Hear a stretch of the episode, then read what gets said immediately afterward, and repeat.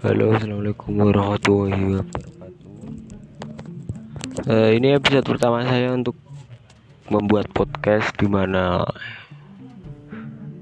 podcast saya berisi tentang mungkin puisi, jurnal saya sehari-hari ataupun kegiatan saya di luar.